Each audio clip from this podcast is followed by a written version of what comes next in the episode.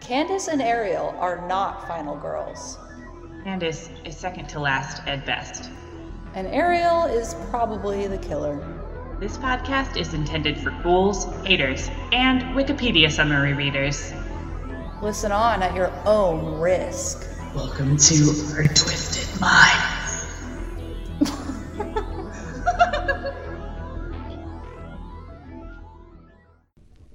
If it's not a good look,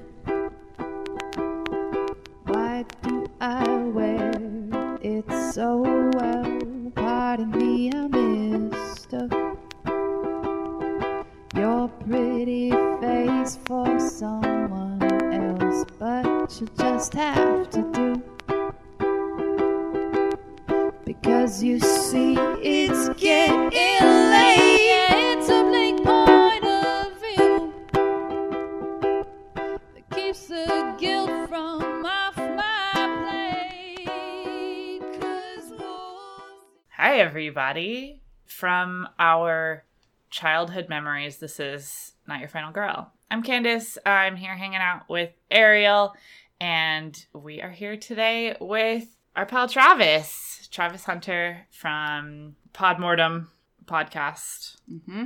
One of, I think, probably the funniest podcasts that we listen to. Absolutely. Funniest horror podcast that we listen Hundred to. percent. I regularly oh. laugh out loud at this podcast, so just a shout out. Thanks for hanging out, Travis. yeah. Yeah, I'm so glad to hear that, and I'm really glad to be here too.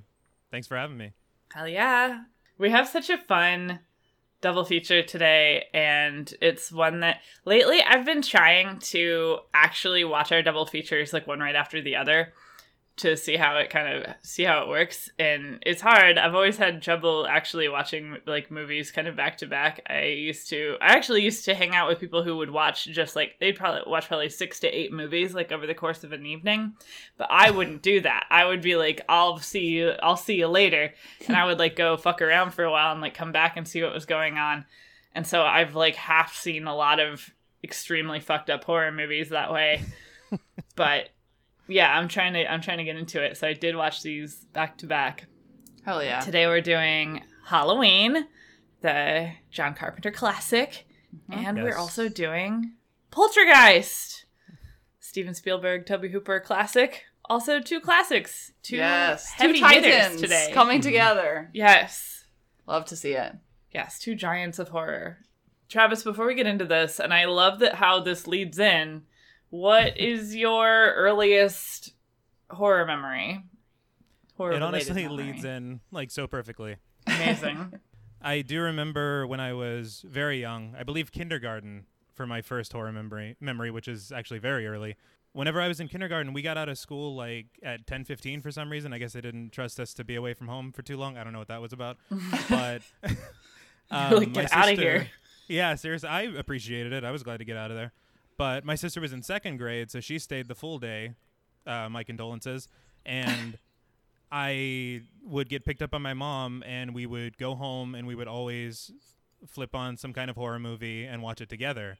And it was usually either a Universal horror movie or John Carpenter's Halloween. and so my first one is right there, right back to this film. And uh, it's always kind of been there. It's like an old suspenseful friend. Yeah. little sketchy friend in the shadows. Yeah. yeah, you love that. Always there, always lurking. Mm-hmm. Always hiding watching. conspicuously behind a bush at times. Mm-hmm. and then slinking away out of sight. Yeah. Look for it. Where is where to go? Oh, yeah, so have you found like I mean that's kind of a fun one because I feel like a lot of like early movies sometimes like don't hold up like later Mhm. and this one is that's not the case. This one is like yeah. solid as fuck. I honestly, I, I was always wondering because I've shown this movie to friends as I've grown up, and I don't mm-hmm. know if it's just a matter of taste because I've shown it to people that don't like it, which always blows my mind. And then I was always like, well, maybe it's a matter of it being like a nostalgic thing for me. But then you see that it's like so well regarded that it's it's got to be something about it. You know, it's not just me. Mm-hmm, mm-hmm, yeah, no, mm-hmm. it's definitely not. I mean, I've had people who aren't even horror fans like talk to me and are who are my friends and are like angry because they're like, "Hey, I just watched Halloween and it's good and I'm mad that it's good because if I like wrote it out on paper, it's just some bullshit. Do you know what I mean? Like it's just like yeah, it's it's the most straightforward thing you could ever imagine, but it's so Mhm. damn good. They're like, "Why Yeah. is this good?" Am I stupid? I'm like, "No, this is just a very it's good just film." really good. Yeah. Yeah. I had you know it's funny like uh I probably like my best friend in elementary school was fucking obsessed with Halloween like as a franchise Mhm. and I had never seen it.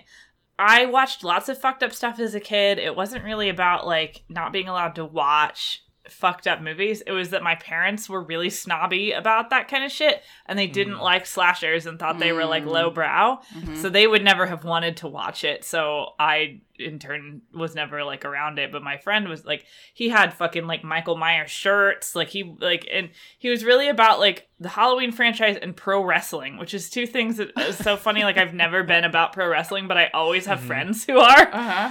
So I mean, respect. No, for sure. I um I had my pro wrestling days. So I'm not gonna sit here and try to be highbrow.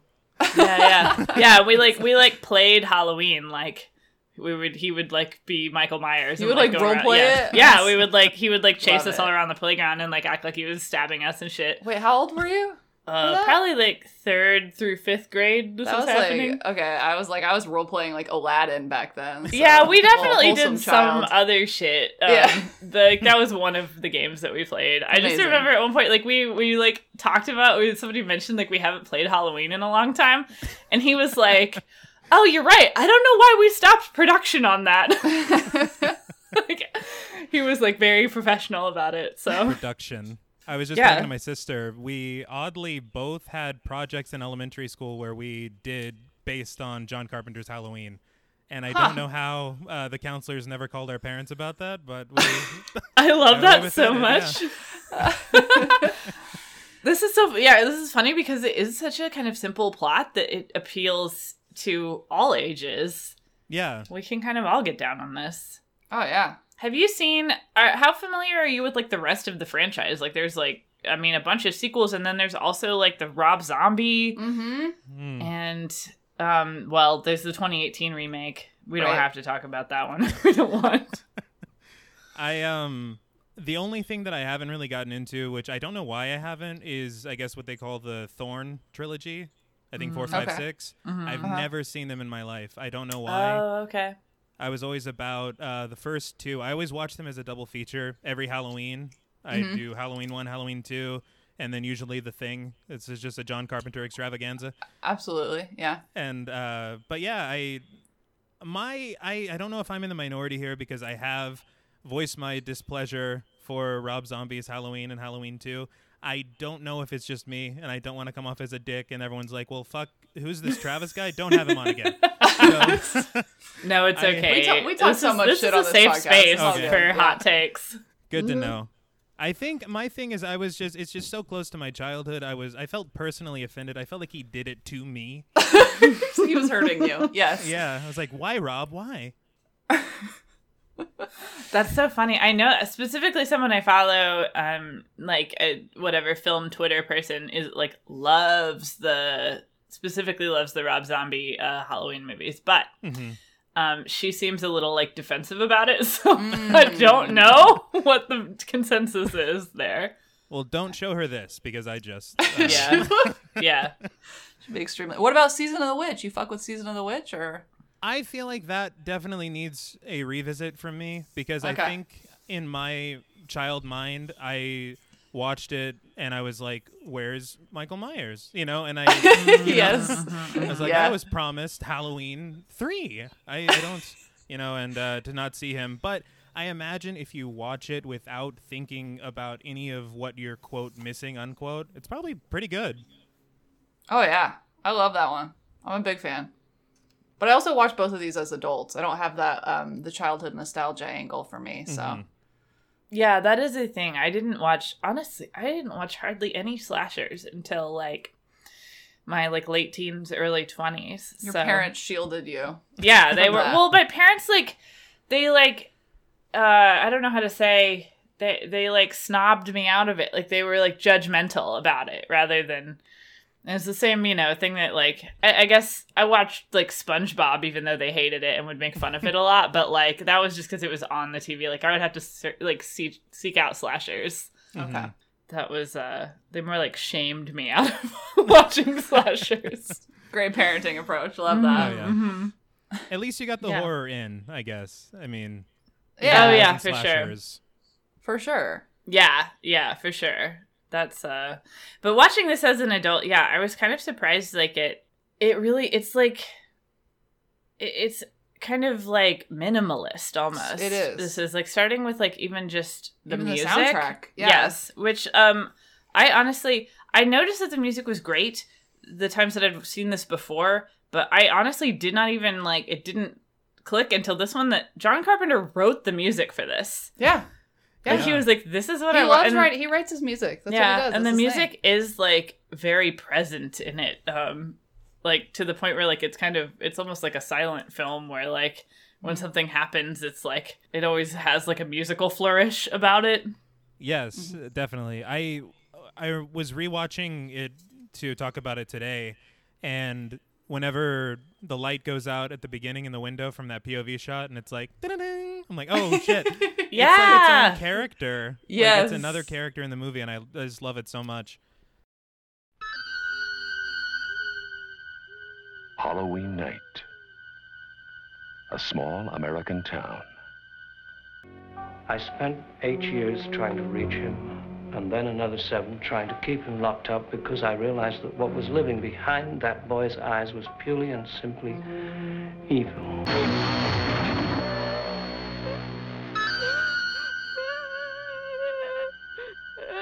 I think he'll come back.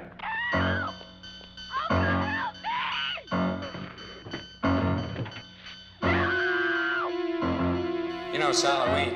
I guess everyone's entitled to one good scare, huh? Night he came home. And it was made Yeah. for so cheap, which is very inspiring to me.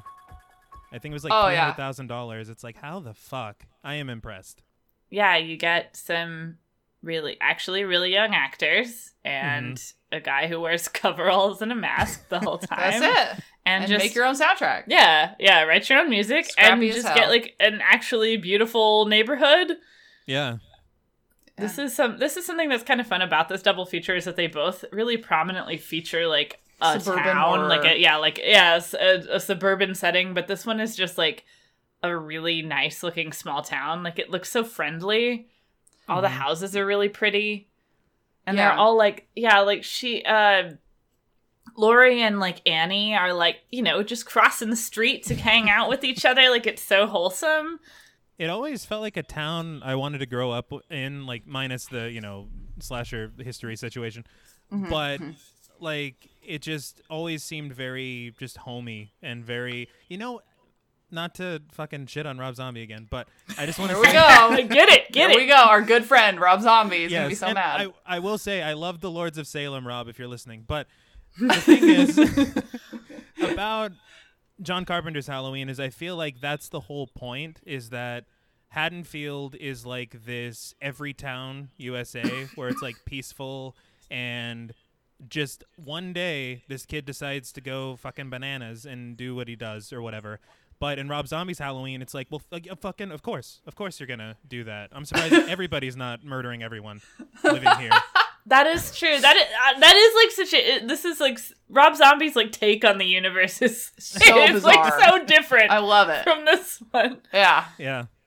Yeah, that that's a fair assessment, and that is, I mean, the beginning of it where you see him kill his sister is such a it's such a like I don't know, it's such a weird little tableau where like they especially like as it like zooms out where he's just like they're like what did you do and he's just like s- standing He's there just- like holding his ah. knife. Okay. Also, who like I don't know. Call me crazy, but I don't ever. I don't think I've ever in my life like sat at a dresser brushing my hair butt naked. I don't think I've ever been in that. well, I was also laughing because the scene where like you is a, is the whole point of view shot right where like he you you like are him sort of like you see she and her boyfriend go upstairs and he very slowly, because he's already had this in his nature apparently, he very slowly walks around and like comes inside and goes up the stairs.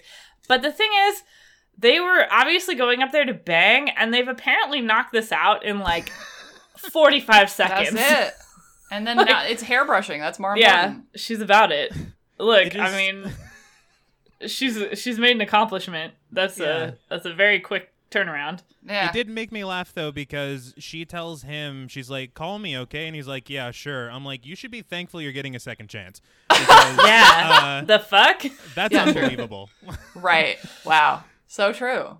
Yeah, so we have this little clown boy. I love that he's a clown. Or like a I- jester or something. I guess like that he has like a little hat, so maybe he's a jester. But Yeah. I appreciated that. I remember reading somewhere that they had planned on making adult Michael Myers have also kind of a clownish mask, and I was very glad that they Oh. decided against it because I'm like, it would just be. I think it would take away. There's something about that William Shatner. The William Shatner mask. Yeah. That Can is you imagine being William Shatner and and this happening to him? Do you know what I mean? Like, how does he feel? Yeah. How did he feel in those moments? That's the POV that I want. I don't know. Just him in the theater, just overacting That's me. his disappointment, or yeah, I don't know. I just want to know the emotions. Can you imagine if you go to the theater and someone is it's a He's serial like- killer he's and like- they're using your he's like, fucking that face? Looks, that looks like that looks like my face. yeah. I, don't think know. my my self esteem would fall off a cliff. I'd be like, my face is that fucking scary to everyone. like everybody in the theater is jumping because my face is there. Great, Yeah, fantastic. yeah. to be fair, I think if you took just like a model of my face and like spray painted it white and put it on just a guy in coveralls with a knife, then it would also be scary. So Yeah, true. True. I think it would be fine. Fair. I hope Bill Shatner feels better now hearing that. Yeah, if you're listening. Yeah. Should we tell everyone why like why this double feature is why we gave birth to this double feature like why we're doing Oh yeah, I didn't even. two? I I totally was too excited to To jump the in. segue, and we didn't even really get into it. So we yeah we basically just started talking about Halloween from Travis's childhood horror experiences, which is why yeah that's that's what this double feature is. Travis, you picked this because this was formative for your like horror movie taste. hmm Yeah, Yes. exactly. It spoke to me from a young age and continues to this day. like when we so when we approached Travis like normally people just pick a double feature and Travis decided to make our lives a little more interesting and um was like well I have this cool movie that's awesome and it's Halloween it's like one of the best horror movies but also what if you both came up with a movie from your childhood and I'm like damn it that's such a good idea but also we're, I'm not used to having homework. And so then we had to we we frantically were texting each other for the next like 30 minutes. We're like, "What about this movie?" And she was like, "No, no, no, no, no. I didn't watch that when I was a kid." And she was like, "What about this movie?" I'm like, "No, no, no I didn't watch that till I was an adult." Like, yeah, all it this was shit. it was so hard because Ariel uh, wasn't allowed to watch horror movies as a kid. Yeah, the And- only thing I could watch was like black and white. Like I could watch black and white movies, and you didn't really watch a lot of that. Yeah, no, honestly, like I kind of still do, haven't really watched many black and white horror movies. Like I um I minored in film studies, so like I've seen a lot of a lot of older movies and I've kind of gone through phases of being into like certain Mhm. genres of old movies. Uh, you know, like whatever pre-1960, Mhm. but yeah, I didn't like I've watched a lot of like war movies, but like I haven't watched a lot of horror movies. So I was like, no, I don't think that can work. You know, like either like I've never seen that or like I watched that fucking last year or something, so I don't know if I'd call it formative. And yeah, so it was rough because a lot of the things that were formative for me are like really scary and Ariel wasn't allowed to watch I them. wasn't allowed. Yeah. So yeah, so we had a hard time coming up with ours, but Well, and like I would We have. I wasn't allowed, and I also did not have. Like I had, fr- I had to sneak over to friend's house to watch like Britney Spears music videos. Okay, Oh, wow. so this is the level just to give some context. So like, but the people that were watching Britney Spears movie vi- music videos were not the people that were fucking with horror films at that age, right? Yeah. So I didn't have anyone to sneak over to their house and like watch horror movies with. I was the horror person, but I wasn't allowed access Oh, this is horrible. to the horror film. You were just trapped. So I was just like a horrorless you know, world. I was just getting quarters from the couch and like buying Goosebumps in secret from neighborhood garage sales. And, I can't believe you weren't reading even allowed to read Goosebumps. I did it. I found a way. Upsetting. It's easier to read than it is to watch a movie. Yeah, no, I read all kinds of fucked up shit, dude. I read The Shining in like sixth grade, Oh wow. and it scared the shit out of me. Damn. yeah, probably. I have a feeling my parents would not have actually let me watch the movie The Shining when I was in sixth grade, but I watched all kinds of stuff. Yeah. So yeah, that's where our double feature came from today, and um, Yeah. I'm I am kind of interested, Travis, because I didn't have anything to do with slashers until I was basically an adult. Did this like kind of put you on slashers as like a favorite? It I think it did at a young age because it was kind of like the jumping off point was Halloween and so you're like, well, it's Halloweeny, you know. If Yeah. there's some guy with a knife walking or not walking. Well, yeah, walking. Uh, you know, Yeah. doing Walking. his own thing, yeah. And so that was easy to kind of get into Black Christmas even though it came Mhm. before, I came to it later. Uh, Mhm. Probably because those phone calls were a little too obscene for like a six-year-old kid to hear. Black Christmas is fucking scary. Yeah, it is. It is. to this day, we rewatched it for Pod Mortem, and I was like, "Holy shit, this is even now." It's But, dark. yeah. Yeah. But I mean, I think I noticed more as like I because we never dove this deep into horror until we started doing Pod Mortem. Like we always loved to watch it, and it was our favorite genre. But we never did like the research and the background and everything. But the more we do, Mhm. the more I realize that slashers are kind of just fun as hell. Like yes. there's sometimes there's like a who done it element and I fucking love a mystery. Like who doesn't love a mystery, you know? But uh Scream was another one that was very formative in that same way and that borrows Mhm. a lot from Halloween. So Yeah. yeah, I definitely say started with Halloween and just uh kept going. You know what? The other thing about slashers is like one thing that was banned from my viewing um, as a kid was just titties, like just nudity Mhm. was always nudity or sex was always kind of off the table. Um, I could I I went and saw. I think no, there's not any tits in Ghost Ship. Um, it's rated PG thirteen, Hmm. but I um no, it's rated R. Okay, no, because it was like that was the first R rated movie I was allowed to go see. Mm. Uh, but yeah, I had to like talk to my parents about it, and they had to make sure there weren't any tits in it, like before you know I could go see a bunch of people get cut in half by a um, by a wire or whatever. It's like a cable comes loose and like cuts all the people in half on the deck, and. I'm sitting there like yes. And my parents are like, "Good thing there wasn't any tits in this one." Oh my god. so, so that was probably a big thing for slashers. They're very sexual, and this one Mhm. is too. This one has like I think like one boob in it. There's not actually a ton of tits in Halloween. No. I think you see like half Linda's boob at one point because they're getting it on. hmm It just pops into frame for a second and then almost like Michael Myers disappears uh instantly. Yeah, That's it. disappears and just haunts your nightmares. Mysterious titty. That's right. Yeah, I really I like that.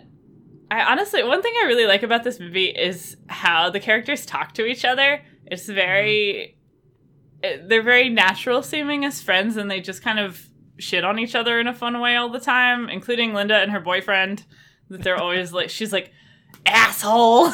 Yeah. no, he calls her an asshole. There's like he goes downstairs and like sees something. He's like, "Linda, you asshole!" And I'm Yeah. like, this is so fucking funny. I feel like it's kind of it's it kind of takes off on you know, like you were saying, Michael's sister at the beginning, and this is like 15 years before. Mhm. She's like doing it with her boyfriend and or her guy, whatever guy, and like as he's leaving, she's like, "Oh, call me," and he's like, "Yeah, sure," and it's like.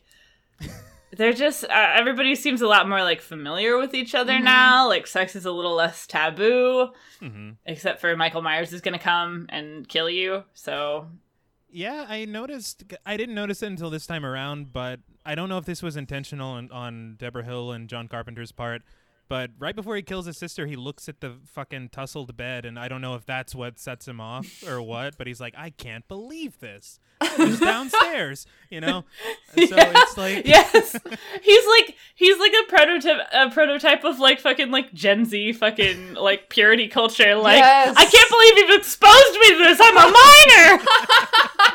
minor. oh God, it's so true. Uh, oh no.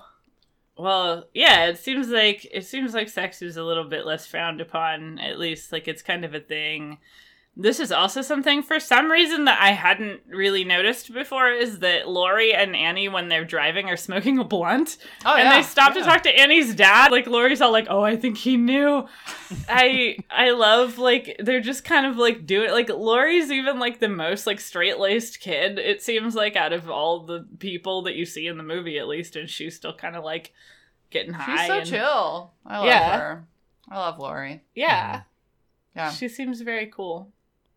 I actually like that a lot because seeing her smoke, like, I feel like a lot of people took what was what they thought Halloween was. Like, they're like, okay, so we need a virginal girl to make the final Mhm. girl. She can't do anything bad. She can't even curse or whatever, you know.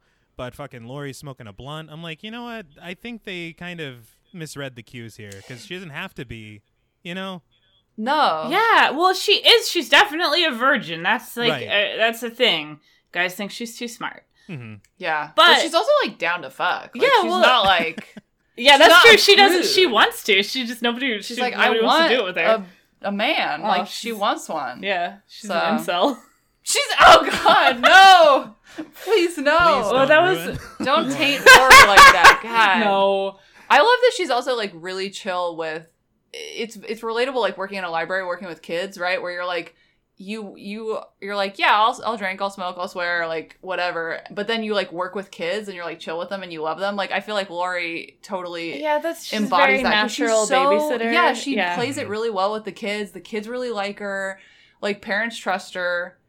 And so what? She can smoke a blunt, you know? It's all good. This is so good because this is refreshing and not to not to bring it back up, but we spent some time shitting on Satanic Panic in our last episode, and that was one of the things was that the main character is so like you you're like watching her thinking like, well, what is up with her? And the thing that's supposed to be up with her is that she's a virgin, and so Mhm. what you get about her is that she is super naive. She never knows what's going on. She's super awkward and she kind of can't do anything right. And so you're like, is this the traits of a virgin? like, I Yeah. don't. So Laurie's much more believable as a real human being. Like, it kind of, like, her being a virgin is like such a, um, is a more natural part of her. And I think makes it's more realistic because people aren't archetypes, really. Right, of course. I hope not. It, I, yeah, me too. It's it's nice to have well-rounded people, even if they're Yeah. getting slashed or whatever. You know. Right, right. Yeah, it's also something where this isn't really. I mean, it does center around sex, but it doesn't seem like it's like judging them. Like, oh, well, that's because she's a whore. Yeah, that's a, that's another thing because yeah, I feel like slashers really took and ran with the idea of like the people that are having sex are going to get punished for having sex, Mm-hmm. which like for sure, like people that fuck in this like do get killed, but the the Michael Myers is not fixated on that. Like he's fixated on Laurie, That's true. and so like that's the. It's not like it's kind of more interesting to just kill people when like during or after they fuck. I feel like that's just kind of narratively is more interesting, right? Yeah, it's nice. It's Um, um, well, and the scene with okay, both both of the like significant kill scenes in this I love so much. like Annie, where she's like she's going out to her car and like whistling because she's about to get it. Like Yes. amazing. I Oh, love her. R.I.P. Annie. Yes. Rest in peace. hmm Linda too, which their names are Bob and Linda, which I was la- kind of laughing at. I, just- I was like, that's um, that it's not correlated at all, I'm sure, but she's like, oh, Bobby. but the scene where he comes in wearing the sheet and and Bob's glasses, Mm-hmm. hmm terrifying. It's it's frightening to me, but at the same time, it's like, why is he goofing? Like, why is Yeah. Yes! What's this about? Yeah. It's like His why- sensitive side. Yeah, he's like, I'll play a little prank and I'll get to the killing, but this part's fun too. And I- Yeah, I Yeah. like okay, all right. I see what's happening. yeah. That's true. He likes to have a little fun. I don't He's know. Not all work. you Yeah, I don't think I've seen in any other Halloween movie Michael be super playful like that. So, so shout out. He just got out of the mental institution, so Mm-hmm. it's time to Um, have some fun. Mm-hmm. I doubt there's a lot of fun going on there, so he's trying to compensate. No, Exactly. doubtful. Yeah, Donald Pleasence is uh has made sure that his life has been a living hell Oh, because he's apparently God. evil incarnate. Yes, according to Donald that, Pleasence, a psychologist. Like a that was psychologist would so. Yeah, that. right. No, that's definitely something a, a trained psychologist says about their patients. I I uh, love him though in this movie. this Yes. the beginning feels so like old gothic horror movie. Like they go out to Oh the asylum and all the patients storming. standing around Yes. is it's like a vi- Silent Hill. I feel like I'm in Silent Hill or some Yes. shit. And after he as he's taking off in the truck, he's like, The evil has escaped It's true. It's very theatrical. He's a very like, Yes. Yes. The whole time he feels Yes. like old. He's kind of this old timey like, and the tr- I was really weirdly, maybe weirdly reminded of um. It brought me to Texas Chainsaw Massacre two, with our boy. Um, oh yeah. So like the trope of like this man like that is hunting something in a horror movie and just will not rest. No one takes him seriously, And but he's- he's, he's like, By God, I it." will find him. Yeah, yeah, yeah. Donald Pleasence is that in this. He's like, "You idiot! Like you don't understand. He's he's evil." And I'm like, "No one knows what that means, dude. Like, calm down. Figure it out." And when he like whips the gun out of his jacket and he's like, You must think me a very sinister doctor. I love him so much. There's just something about his performance that is just so endearing to me. Yeah. And I Yes. mean, I don't know what it is, but I feel it. Of course, he's not being a very good psychologist right now with the whole evil talk and shit. But I also feel bad for him because he's like, "Were- "Oh, were you there for 15 years, fucking talking?" no, that was me. True. So uh, True. maybe fucking listen. I don't know. Maybe that's crazy, but so I I feel both like he's shirking his professional duties, and maybe people should pay attention to him. yeah, Yeah. no, he is right. Oh, he's right. Yeah, much like Dennis Hopper in Texas Chainsaw 2. He is right. Mm-hmm. We need we need the gritty prequel to Halloween where it's just the the tapes, the found footage tapes of Donald Pleasence with Michael Myers, just his sessions. Oh my god. Yeah, I that it does make you wonder like what What was happened there? happening? I'd pay to He doesn't it. really say. He Yeah. just says that behind his eyes is pure evil. and you're like, okay, I guess. Yeah, The devil's eyes, like you can't get worse. can't get worse And than that. Hating on sex, which I guess the devil does. Do you guys have a favorite scene from this movie? It's hard to narrow down Yeah, it is. because there's just so many iconic situations here. There's so I you know I what? I'm actually trying to think. This is like a weird one, maybe. I don't know if it's my favorite, but like one that really stood out to me this time, and maybe has stood out to me in the past, is like after he kills um which friend is it? Is it um the one in the car that he's Annie. stringing? So um when he kills Annie in the car, I love that you know, Laurie is obviously the main character, but we keep having kind of like a secondary main character, which is the kid that she's babysitting Hmm. and and kind of his experience of how he's learning about the history of Michael Myers and kind of the boogeyman and um and so that scene where there he looks out the window and he happens to see Michael Myers carrying this dead girl's body and just like which I will also talk about when we talk about the next film Poltergeist this feeling of childish fear where it's something utterly terrifying, utterly strange because the whole world is strange. And then you also know no one's going to believe me. If I tell them this shit, mm. Mm. no one's going to believe what I'm seeing. And so like that scene for me like totally encapsulates that feeling of being a kid and being like I know there's something under my bed and when I run to my parents' my parents' room they're going to not believe me, you know? It's like that nightmarish kind of quality. That's very fair. I didn't even think of it like that. I and I saw it as a kid. I don't know how I never arrived at that destination. but no, that's very fair. I when I think of my favorite scenes, aside from any scene featuring Annie Brackett, because I love her so much, really the moment post Laurie sending the kids out the door, where everything Mhm. just goes fucking berserk. It's to me, it's like cinematic, like perfection. Like I can't even. Every time I get there, like even if I'm alone, I'm like, everybody, shut up. It's we gotta we gotta really hunker down and focus here because this is special. Uh, Yes. the scene where she's hiding in the closet and he Ugh. starts coming in, and so she immediately starts unwinding a wire hanger to fucking get him with you. Like, Yes. yes, yes, get him. I, I love good. it. And I love the fact that she's like a smart like protagonist because she like opened up that side hatch door as like a diversion and then she po- pops into the closet. You're like, "Man, you're smarter than most." I and maybe, you know, I know you said the boys won't date you because of that, but I think it's an endearing quality personally. Yeah, right. Like, I mean, you should be getting it. So maybe they're just dumb in this town. Yeah, maybe Yeah. Haddonfield. Yeah, Yeah. exactly. Yeah, haven't we all been there? like, maybe it's just that I'm in the wrong spot. I don't even. I asked this question. I don't even. You don't know even if have an I answer, have an answer to it. Honestly, I do. Okay, I do really like the part early on where she sees Michael standing on the on the sidewalk and he just steps behind a bush.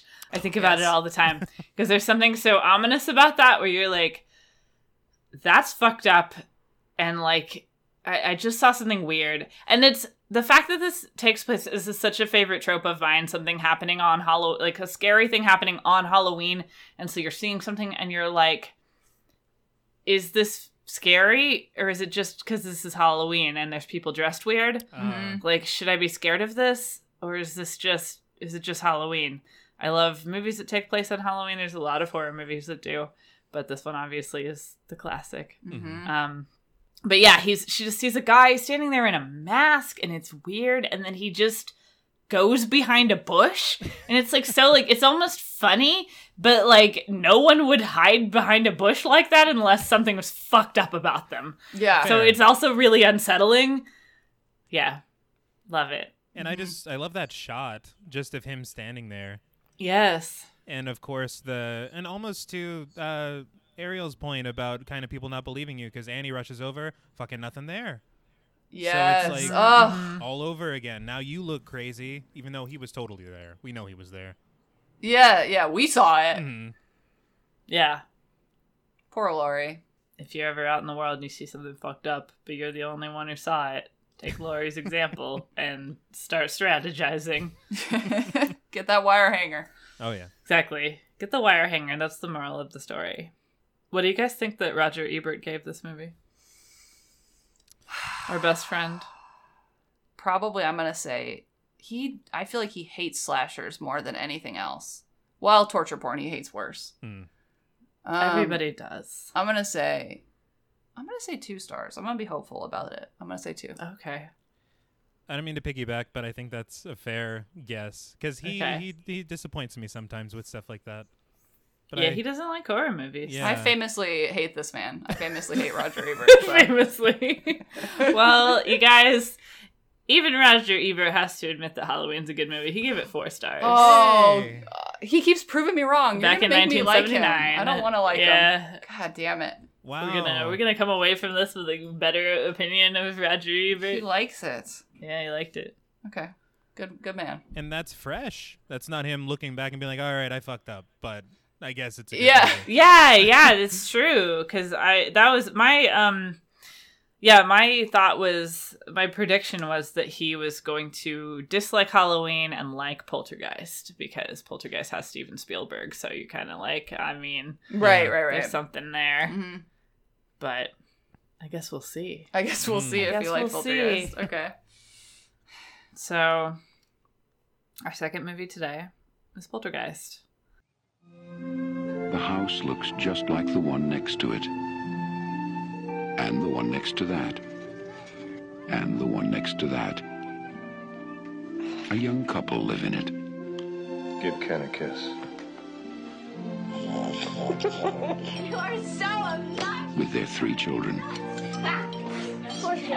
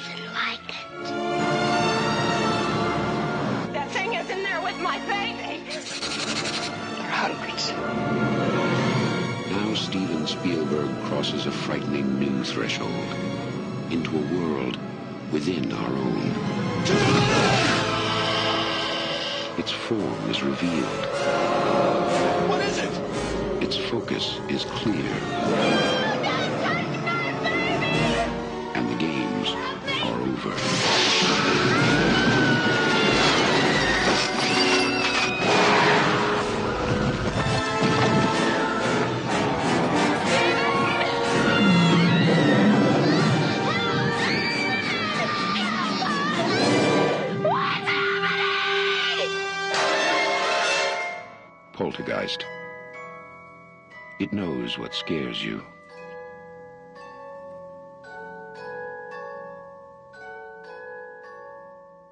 I mean, full disclosure, I did not watch this as a kid. So yeah. the the Ariel says it's formative, even though she did not watch well, it as a kid. So it's it's back. It's like a backwards thing for me because first of all, yeah, I, I'm up. this is one of my favorite horror movies, but um, there's several things in this movie that like I had recurring nightmares as a kid. Like I had really vivid nightmares, and they disturbingly parallel shit from Poltergeist. So it like works in a backwards way, you know. Interesting. Yeah. Yeah, yeah, yeah. Okay. It feels like it's connected to my childhood because of that. All right. Yeah. Yeah. I can get down with that. Mhm. Yeah, I watched this one. I don't even know. Pretty early. Um, not like super early, not like as like a little kid, but like this is definitely one that my parents were like, "We have to watch this. It's time for you to watch Poltergeist." So, so we like sat down and watched it, and I- I was super scared the first time I watched this. It was like, like the scene. Um, I have this actually on a T-shirt now, which is really exciting, and I love it very much. Uh, the scene where the um, ghost hunter guy act, like pulls face apart off. his face in the mirror. Yeah, maybe like the first like body horror that like I was so fucking freaked out by it, but I was like but I was like fascinated. I was like wanting to like know how the effect worked because it like made me less scared of it. Yeah. yeah. So so this one was definitely um and I also just I have realized now I never really like put this together at the time, but I always love supernatural stuff and especially ghosts. Mhm. Like a lot of my early movies, you know, we talked about we talked about talking about like the Sixth Sense because um that was like an early one for me. That movie also scared the absolute So shit scary. out of me Yeah. as a kid. Yeah. Mischa And- Barton in that fucking movie. Yeah. Scary. Mhm. Yes. Yeah, and we talked about Ghost Ship a little bit. That one's not a good movie, but I also really loved it. So yeah, this just this one having like ghosts and like not uh, like a non-standard haunting for a movie like this. Mhm. I was about it. The fact that it has it, it's got we were talking about like you can kind of play a game that's like is this Steven Spielberg or Tobe Hooper? Yeah, we Um, love love that game. Like the face peeling is Hooper for sure. Face peeling has to be Hooper. Yeah, we were talking about like the scene with the where all the dads are watching the football game. Like I maintain the like fight over the remote control, or, like the neighbors like fighting about like the channel. Um, that's Spielberg. The like the dads like barking over the football game is totally Hooper. It's a partnership. It's a yeah, partnership, yeah, I love that. Yeah. Um, so, so yeah, it has like this element of kind of like magical, like childhood, you know, yeah, uh, almost like kind of like a goosebump scare factor, like or or whatever. I mean, like close encounters, like that kind of shit where you have like kind of fun, scary things happening, and then just straight up horror where you have just very scary things happening and also like some some commentary as well. Mm-hmm. That was this movie literally starts with the national anthem. Love it. Yeah, I Which, was, I mean- yeah, a little. I it surprised me because I I don't think I watched. I I was told I watched Poltergeist when I was a kid, but I don't recall it really. Okay. I don't know if it just didn't stick to my bones. Uh, I do know that I did know about the whole curse unquote before watching the movie, Mm.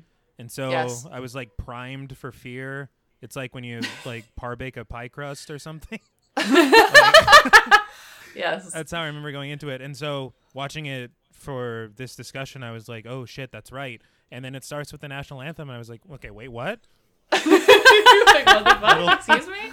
I mean, it can be scary in America. I, I, I understand, but what's what's the you know? But I think it's an odd like '80s. I don't know. There's just like an '80s ness. Yes, very Yeah. much so. And we we just talked about this with Texas Chainsaw 2, also very Reagan era. Mhm. And actually in this at one point the dad is reading a book Uh, about Ronald Reagan. Yes. Literally. While smoking a blunt. Yes. we, Ah. have, we have normies smoking weed in both of these I movies, which it. is just amazing. I'm really about it. Yeah.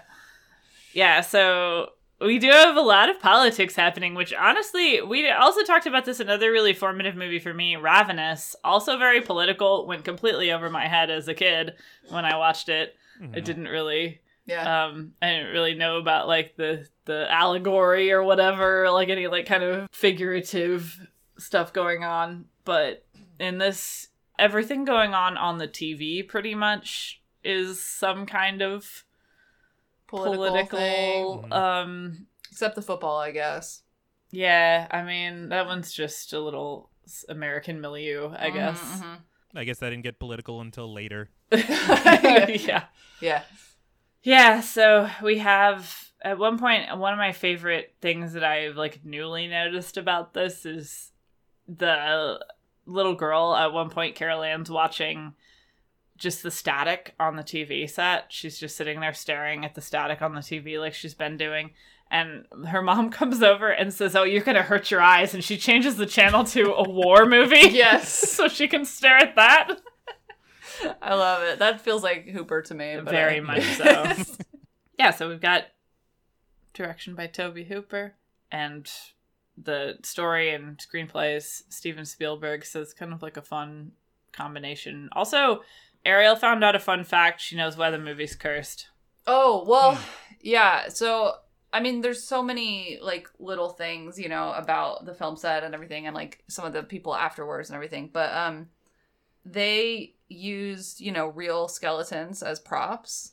They used 13 real Oh. skeletons as props. I will have you know. Real skeletons. Um, and apparently, though, so like people like to give this movie shit for that. A- apparently, it's a thing that like you couldn't find prop skeletons, like re- ones that looked realistic. You know, like I'm sure you could find like the party shit that you would put on a wall. Mm-hmm. So films of this time and prior, if you like see a skeleton in it, it's a real one. Like it's not. So the, it's not just poltergeist. That's the Apparently, it was standard practice. It's like a standard practice, weirdly, that like if there's a skull or a skeleton, it's a real ass skeleton. But they use thirteen. That just feels like you're just inviting it in. At I am point. saying. Like, did I'm you like, read your I'm script? still maintaining that that's why. Did you read your own script at this point? No. Like, no, No, Mm-mm. he didn't. just just total disrespect Did for not the think for the haunt. through. No. No. I didn't realize. I mean, when you think about it, because everybody always attributes it to the skeletons. So I didn't know that other Yeah. productions were just using skeletons willy nilly. yeah. So are there other details? Like, are there other reasons why it's cursed? Then, like, is there other shit that they did wrong? I don't know about what they did wrong. It's just that so many things happened that were wrong. You know, oh yeah, like, a, yeah, just like the the makeup of the curse, like all the shit that was bad. Yeah, like it's a Okay. cursed film because of all Alright. that shit and like I mean sad stuff too, right? Like the one actress like died because her boyfriend killed her um a couple years after, really not long after the film. Um just like sad shit that I'm like like makes me bummed. I'm like that's not a curse, that's just like life is just- fucked yeah, up and that's like a really sad situation. sad, you know what I mean? Like I Yeah, know. it just so happened that this was a movie about like kind of it, it's still like a little. It kind of reminds me of like the orphanage in a way that it's like kind of whimsical, but at the same time, there's very fucked up things happening. Yeah, it's like fairy tale elements. it feels like a fairy tale to me. And that's got to be like kind of the Spielberg in it. I was Mhm. thinking about like the big tree outside of their house and how it looks like it should be like in a scary like haunted roller coaster ride in the theme park or something.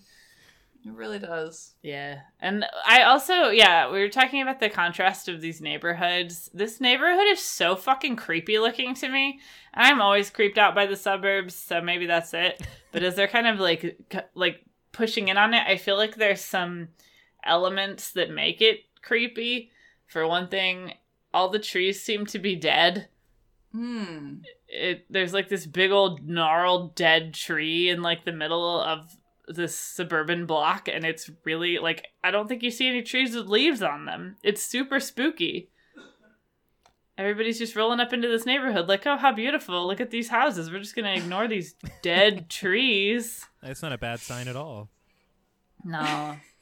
Totally fine. You know, it's Yeah, it's funny so- we talked about the um, score kind of being its own character in Halloween. I feel like the Yeah. score in Poltergeist like gives yeah. it. Oh, absolutely. You know, also adds to that whimsical air Mhm. that you're talking about. Those are these are two of my favorite horror movie soundtracks for sure. Halloween and Poltergeist. They're top. Um, I will often get um, Carol Anne's theme stuck in my head, just like in my random life. Like it's just That's so, so funny. And the the film actually like throws out a little nod because Jerry Goldsmith, I think, scored this film, and um, he also scored Alien. Hmm. And in the kids' bedroom, you might notice an out of place Alien poster for little children to have in their room, and it's a nod to Jerry Goldsmith. Yeah, cool. that's also what's fun is that this has a aliens poster going on in the background and Halloween has the thing playing. And Yeah. the little girl that Annie's babysitting is watching it. yeah, fun little references there. Yeah, we love to see references. Mhm. Not to mention all the psycho references in Halloween as well. He just he's like, I love you, Alfred Hitchcock. Yes, yes, yes. Yeah, we love to build suspense with knives. yeah. Yeah, I feel like this film is like very much like Halloween. It feels like everything has a purpose. It's like sparse, minimalist, but like everything makes sense within itself. And this film is like the opposite. Like nothing makes sense. no. It's all just random shit. And you're like, I don't know what's going to happen from one moment to the next. But both of them work really, really well. They the scene where they call in the psychic lady like so fucking off the wall. I remember that like the first time I watched this being like, what the fuck is happening? And her voice is so funny. yeah. We also have two realtors in these movies. Uh, Laurie's dad's a realtor. He's trying to sell the uh, Myers house. That's true. And this one we have obviously fucking realtor superstar apparently. The Yeah. dad in this. hmm I didn't even think about that. So I didn't either. Property sales. Beware of them. Yeah. Nefarious. I guess that makes sense.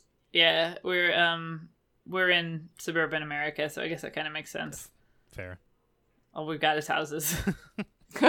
Definitely some commentary in this one. Some like very overt commentary, which if we have any of that in Halloween, I don't want to say there's not any, but it's definitely way like not uh, on the surface at all. We don't really. I mean, we have like definitely that one focuses way more on like if there's anything to be said, it's like about sex and Fair. Mhm. sort of like change the changing times for what like the kids are doing. this one doesn't really. This one actually, while like prominently featuring kids, doesn't really seem to do much with that. Hmm. All the kids in this are very kid-like. Mm-hmm.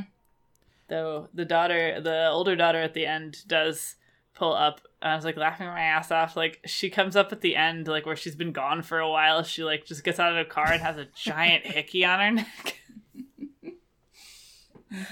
Goes without comment. Mhm. Love that. She was also dressed like she was going to a sock hop. I was a little confused by that. Yeah, this is it's very wholesome. yeah. Both of these are kind of wholesome, despite like you know having some stuff that some movies I think try pretty hard to make not wholesome. People are doing drugs and Mhm. and you know doing sex and stuff. hmm I mean, I don't know if Dana's actually doing sex. She's got a hickey. Right. But I mean, it's kind of like the commentary with Laura as uh, Laura Laurie as far as her smoking pot, but still being all like super babysitter and all that. They're smoking pot in bed, but they're still pretty damn good parents. I thought. Mm-hmm. Yeah, they're great parents, and they're yeah, they're very like they're very wholesome American types. I mean, as he's watching his football and reading his book about Reagan and shit, Mm-hmm, mm-hmm. selling those houses, Mhm. getting that American dream.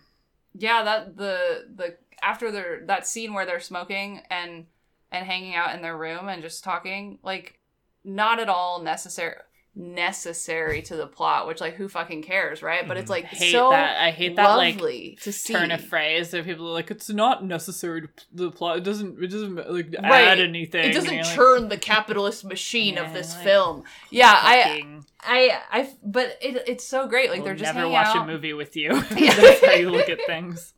And the the immediate scene after that, we go to the kids' room, um, and that's the scene with the clown, right? Am I right about that? Uh, yeah, he's scared of the clown. I don't know why. Why does he have So- a clown if he doesn't like it? But that shit again for me really really gets me with um so these parents are like smoking they're having fun and then suddenly we get to the, the kids and it's like you're like oh wait something bad will probably happen Yeah. these parents are going to be high as fuck and they're Fair. also not going to understand that it's an evil clown doll attacking their kids and so like the fear feel again like the childlike fear sets in and it's like such a good um like a switch to turn on for your audience to be like we're gonna hang out we're gonna smoke weed and then a clown doll is gonna fuck this kid up and you're just like what Yes.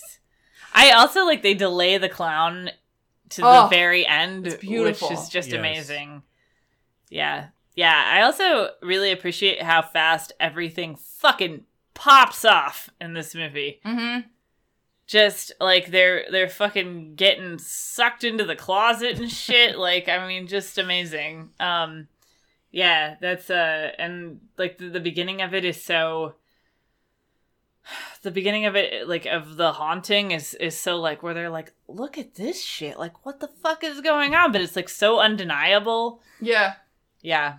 Um, one of my favorite scenes in this is the scene where they show the paranormal investigators the kid's room, where he's telling them sort of like very um, proudly about has how he recorded a a toy moving six feet over the course of six hours and it was imperceptible to the human eye and all that shit and he's like oh okay opens the door Like watch this Yes. shit. and there's just Yeah. yeah. It's like that's nice. There's fucking pandemonium. Really love that there's just career pr- paranormal investigators in this. Like they're just about it. I know. I was like, I feel like it became a thing because of Poltergeist, but I could be wrong about that. Like, I'm trying to think of films before that that had this vibe of like the ghost hunting. When did Ghostbusters come out? That's a good question. I was gonna say this and Ghostbusters were like probably a little bit like I as a kid like had like I knew that it wasn't real, right? Ghostbusters is just ridiculous, and then Poltergeist, like she says, she's like this. I I'm a crazy person. I'm a psychologist. I shouldn't be doing this, but I just love it. And I'm like, man, I wish you could just be a paranormal investigator. I would love to do that. Oh yeah, You know, they have scholarships, actually. Fun fact. They do have scholarships for that. I did not know that. Amazing. That's a weird fact I know because I worked in the financial aid office of my undergrad a while back. So, yeah. You might have just changed. They got the- Who, scholarships. who is funding that? I don't know who's funding it. I don't even know if the scholarships are still around. It was like it was like 8 years ago, but Okay. It was a thing. Yeah, Ghostbusters came out in 1984, so not too long after Poltergeist, but Yeah. definitely after. And I feel like this is just the zeitgeist of the times. We're Yeah. like we're like, what if they were ghosts and you could just have a business where you if somebody looks you up in the phone book and they're like, "Can you please help me? There's ghosts all over the place." So I- I would really like to do it. Oddly to me, it wasn't until watching it this time that I realized all the parallels between Poltergeist and Insidious. Oh, yes. Oh my god. Like yes. it's unbelievable. Like I It's unbelievable. I couldn't believe it. I was like, what?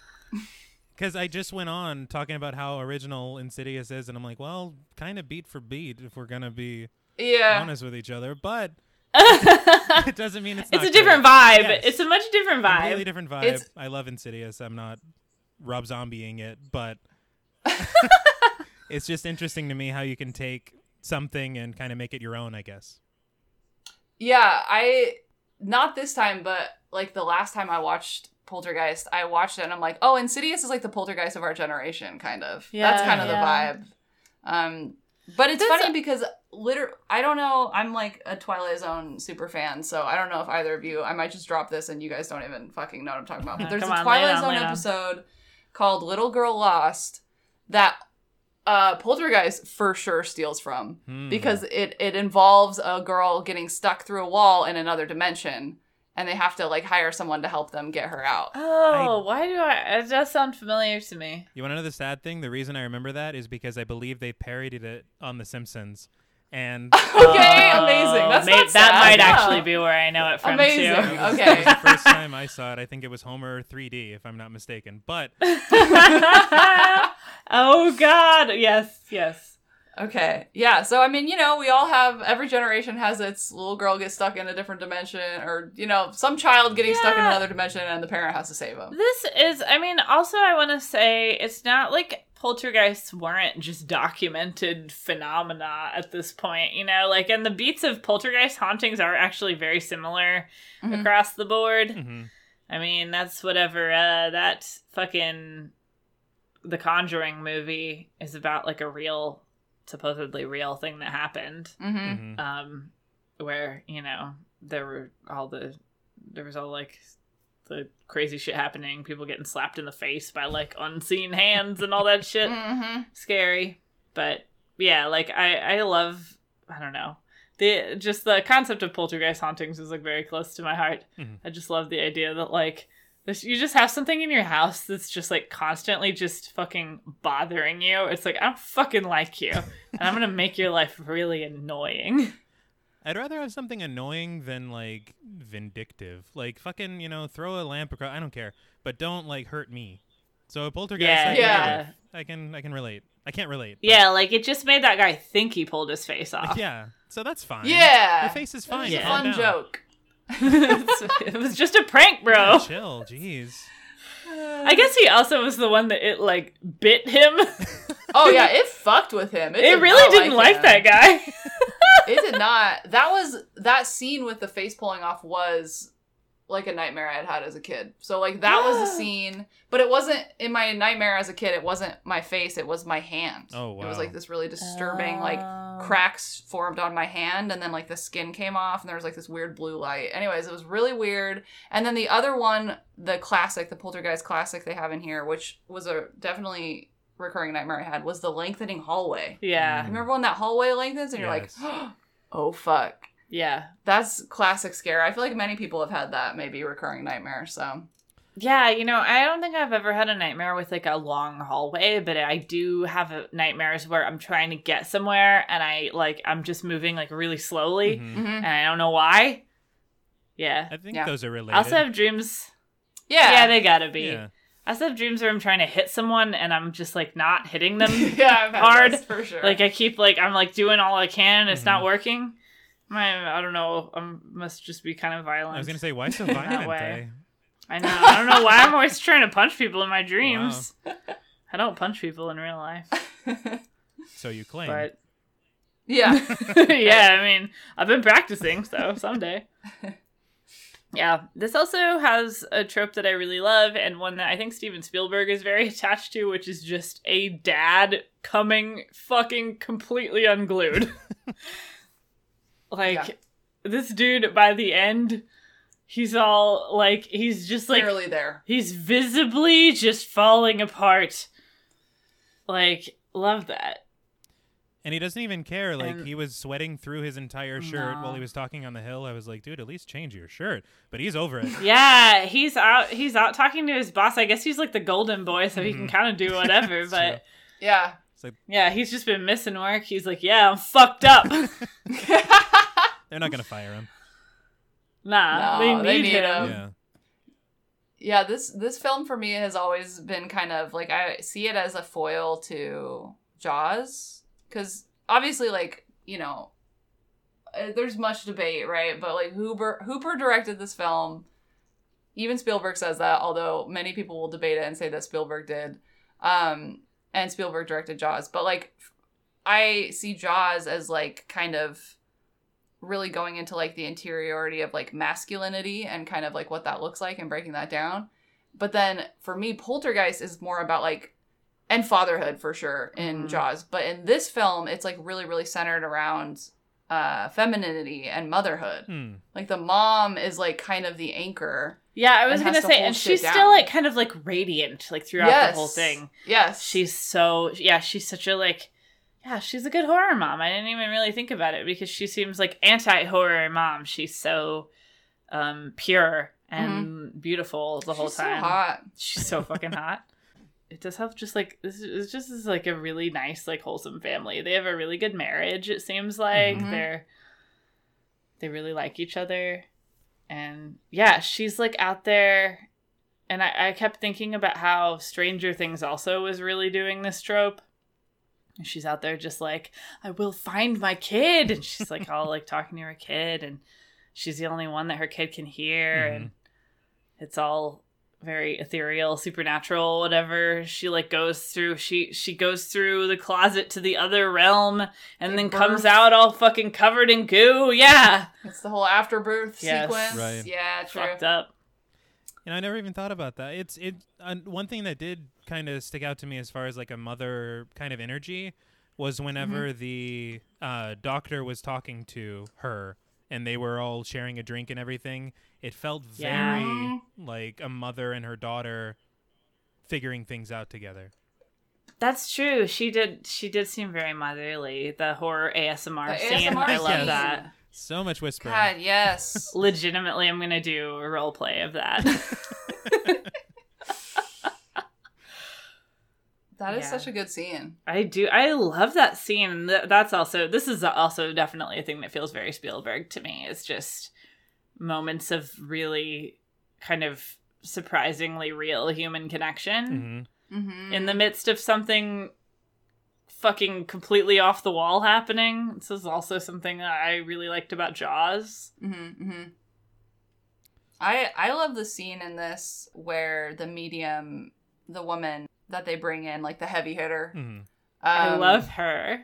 I wish I was short enough to go with her for Halloween. oh yeah, she's so good. Um, the scene where she's just telling the story, like she's just talking about the other, and it's just her talk. It's just a monologue. It's just her monologuing, and then she starts talking about the beast, and everyone. It's it's great because it's such a comical. It's it's also such a comical scene because everyone around her is leaned in like it's fucking story time at the library, and it's I don't know how she does it because it is really compelling. Like you're mm-hmm. just you're like, what's the beast? Like you're terrified suddenly now, and the music's creeping in. God, and yes, that's such a good dude. and and like nothing happens in that scene. It's not even like necessarily necessary exposition. It's just like this beautiful storytelling. Yeah. It's just a crazy thing that happens. Sometimes a crazy thing happens. Yeah. Now I want to do that as a story time. Oh my god, please. So watch out for that this summer, folks. I'm going to come out. I don't know if I have any books scary enough to, to do in that voice.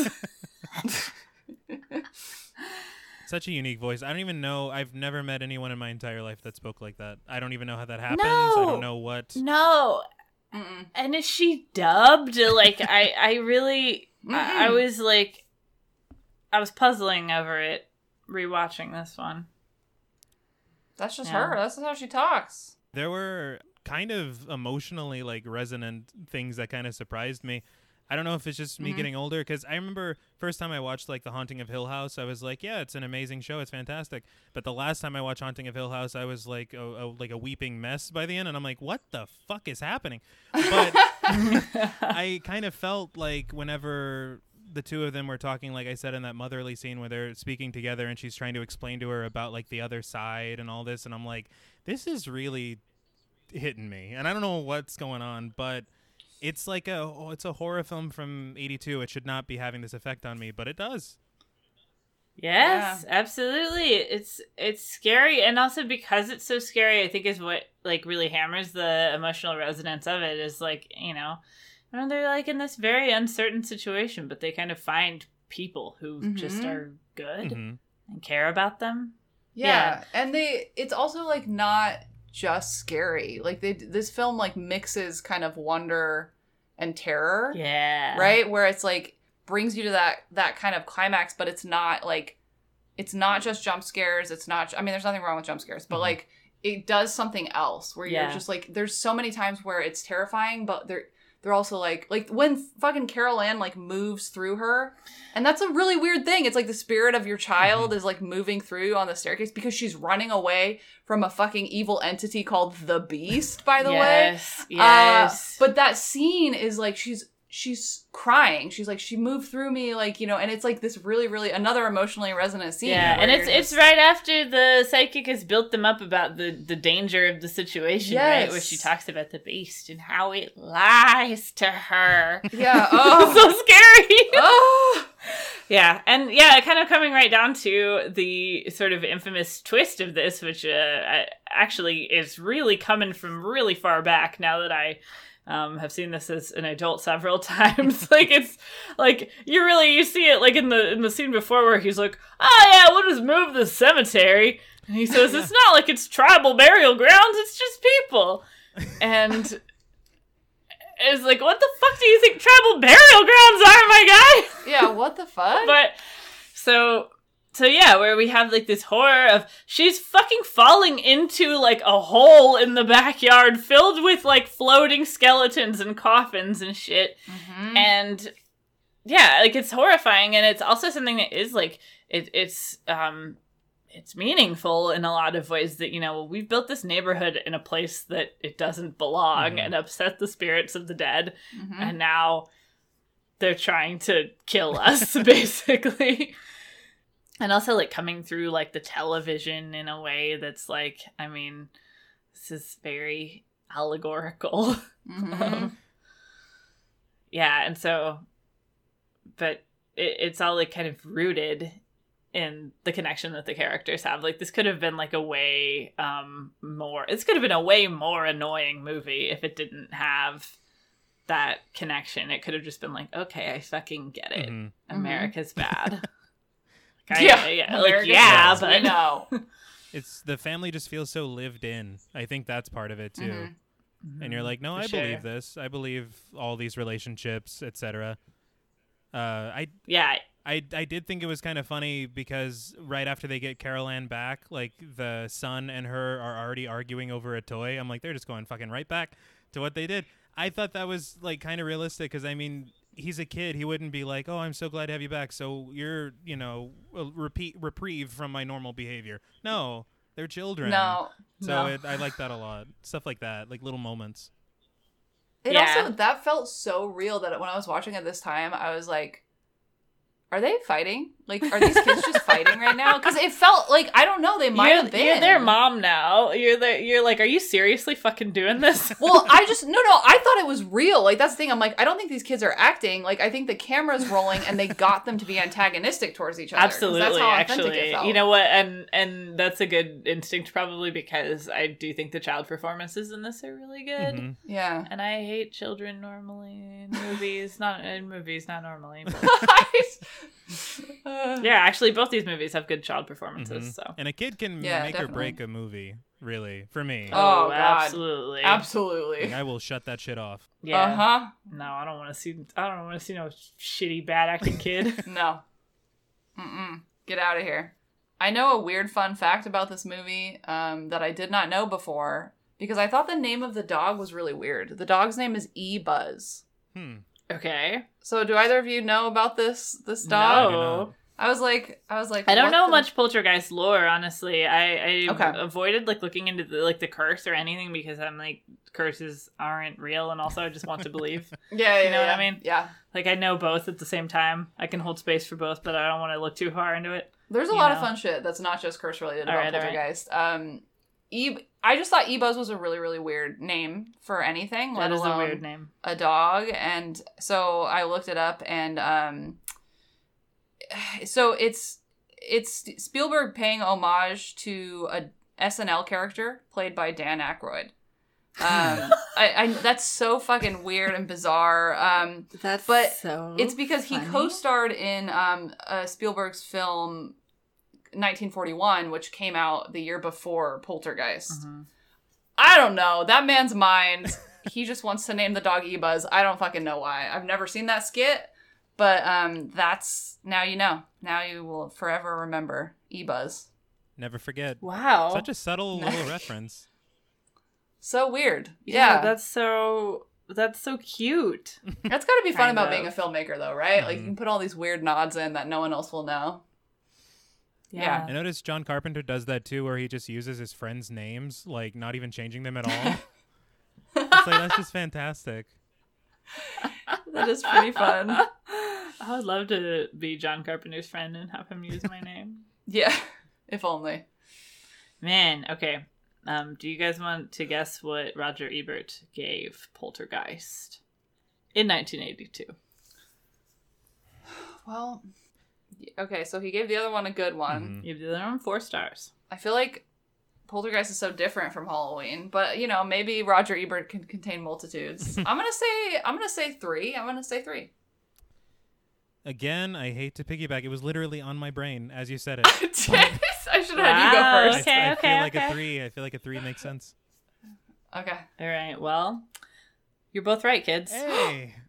Oh, Three stars. Man, what did he not like? What did he not like? Well, the first sentence I haven't I've just skimmed it. Yeah. But the first sentence is special effects in the movies have grown so skilled, sensational, and scary that they sometimes upstage the human actors. Okay, Uh. no. Mm-mm.